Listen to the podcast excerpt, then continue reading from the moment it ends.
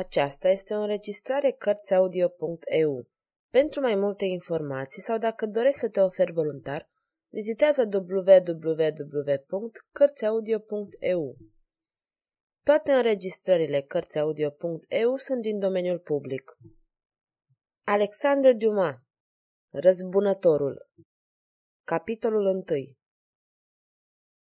pe la începutul lunii martie, anul 1841, călătoream prin Corsica. Nimic nu este mai pitoresc și mai comod ca o călătorie în Corsica. Te îmbarci în Toulon, în 20 de ore ești la Ajaccio sau în 24 de ore la Bastia. Acolo cumperi sau închiriezi un cal. Dacă îl închiriezi, plătești 5 franci pe zi. Dacă îl cumperi, dai 150 de franci. Calul cumpărat este atât de învățat cu drumul, încât n-ai decât să închizi ochii și te lași în voia lui fără teamă de pericol. Să mai adăugăm că, cu acest cal care trece pretutindeni, se poate umbla vreo 15 leghe pe zi fără ca să ceară de mâncare sau de băut.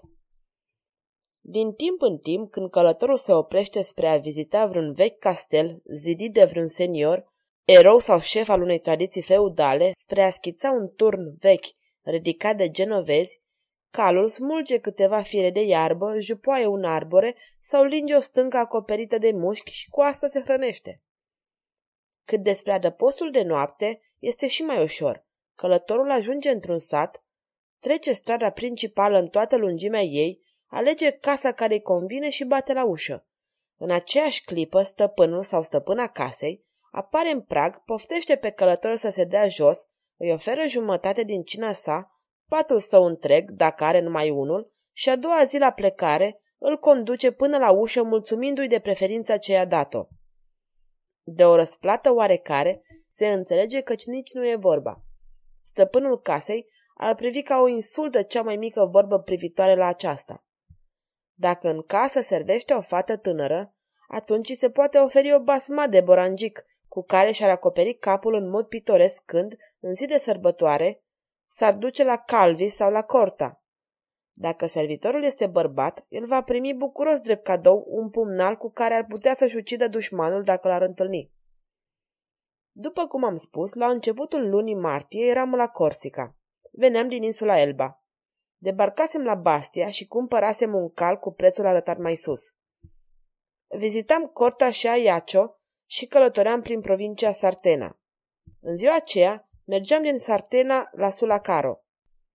Mai aveam puțin drum de făcut, vreo 12 leghe, și aceasta din cauza cotitorilor drumului și din cauza lanțului de munți care străbătea insula și care trebuia traversat.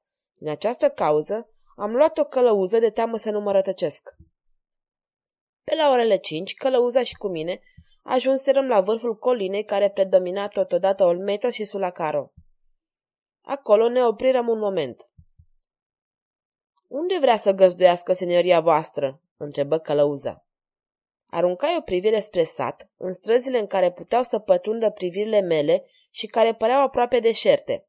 Câteva femei se arătau rare ori pe stradă, dar și acestea mergeau iute și se uitau sfiicioase în prejurul lor.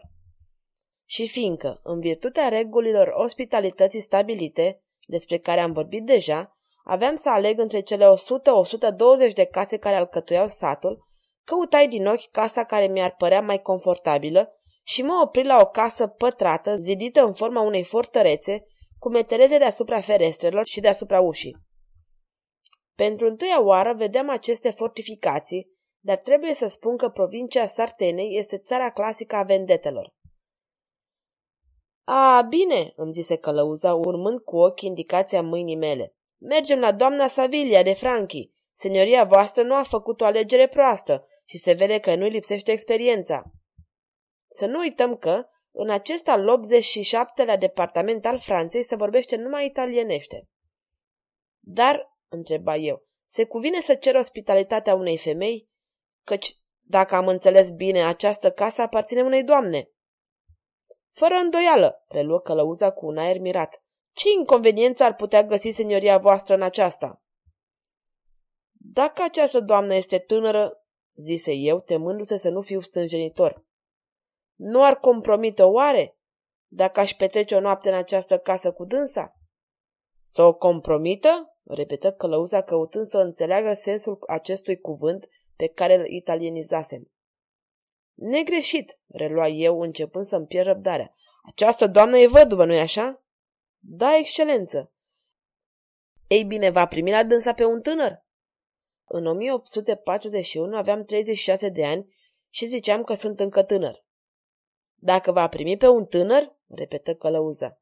Ei bine, ce poate să-i pese dacă sunteți tânăr sau bătrân? Văzând că nu mă înțeleg cu tovarășul meu de drum, îl întrebai. Și câți ani are doamna Savilia? Aproape patruzeci. A, zise eu, dând curs propriilor mele gânduri. Atunci de minune, fără îndoială are și copii. Doi băieți, flăcăi. Îi pot vedea? Veți putea vedea numai pe unul care stă acasă. Și celălalt? E la Paris. De câți ani sunt? De 21. Amândoi? Da, căci sunt gemeni. Și cu ce se îndelernicesc? Acela care e la Paris se va face avocat. Și celălalt? Acela rămâne corsican. A, zise eu, găsind că răspunsul este caracteristic cu toate că era dat pe un ton cu totul natural.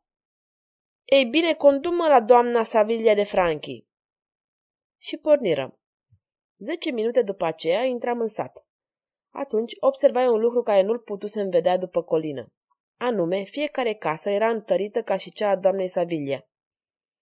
Numai nu aveau metereze, căci proprietarii fiind mai săraci, punga nu le permitea astfel de fortificații luxoase. Ferestrele lor erau dublate pur și simplu pe dinăuntru, cu scânduri groase în care erau lăsate deschizături pentru trecerea puștii. Alte ferestre erau întărite cu cărămizi roșii. Întrebai pe călăuză la ce servesc aceste deschizături. El îmi răspunse că aceste deschizături erau întrebuințate pentru a trage prin ele cu săgeata și din răspunsul acesta am dedus că vendetele corsicane erau anterioare descoperirii armelor de foc. Cu cât înainta mai mult, cu atât satul lua un caracter de singurătate și de tristețe. Se vedea că mai multe case susținuseră asedii și erau ciuruite de gloanțe. Din când în când, în dosul ferestrelor, prin găuri, se zărea câte un ochi strălucitor care ne privea trecând, dar era cu neputință de a distinge dacă acest ochi aparținea unui bărbat sau unei femei. Ajunserăm la casa pe care o alesesem și care, într-adevăr, era cea mai frumoasă din sat. Numai un lucru mă izbi, anume că, întărită în aparență cu meterezele pe care le observasem, nu era în realitate, adică ferestrele nu aveau nici scânduri, nici cărămizi, nici deschizături, ci numai simple geamuri care erau apărate noaptea prin niște obloane de lemn. E adevărat că aceste obloane erau presărate cu niște găuri pe care le recunoscusem a fi de gloanțe, dar acestea erau vechi și datau vădit de vreo zece ani. Abia bătu călăuza și ușa se deschise, nu cu frică, gânditor și pe jumătate, dar cât era de mare și un fecior apăru. Când spun un fecior, greșesc, căci ar trebui să spun un voinic. Ceea ce îl face pe fecior e livreaua și persoana care ne deschise nouă era îmbrăcată într-o vestă de catifea, într-un pantalon de aceeași stofă și în jambiere de piele. Pantalonii erau strânși la talie, cu un brâu de mătase pe striță, din care ieșea mânerul unui cuțit spaniolesc. Amice, îi zisei, nu este oare indiscret ca un străin care nu cunoaște pe nimeni la Sulacaro să ceară ospitalitate stăpânei dumitale? Nu, deloc, excelență, răspunse el. Străinul face onoare casei la care se oprește. Mario, spuse el apoi întorcându-se către o servitoare care stătea în dosul lui, vestește pe doamna că un călător francez a venit să ceară ospitalitate. În același timp, coborâ pe o scară de opt trepte drepte care ducea la ușă și apucă hățul calului meu. Sări jos. Excelența voastră să nu se îngrijească de nimic, îmi spuse fecerul. Îi vom duce bagajele în odaie.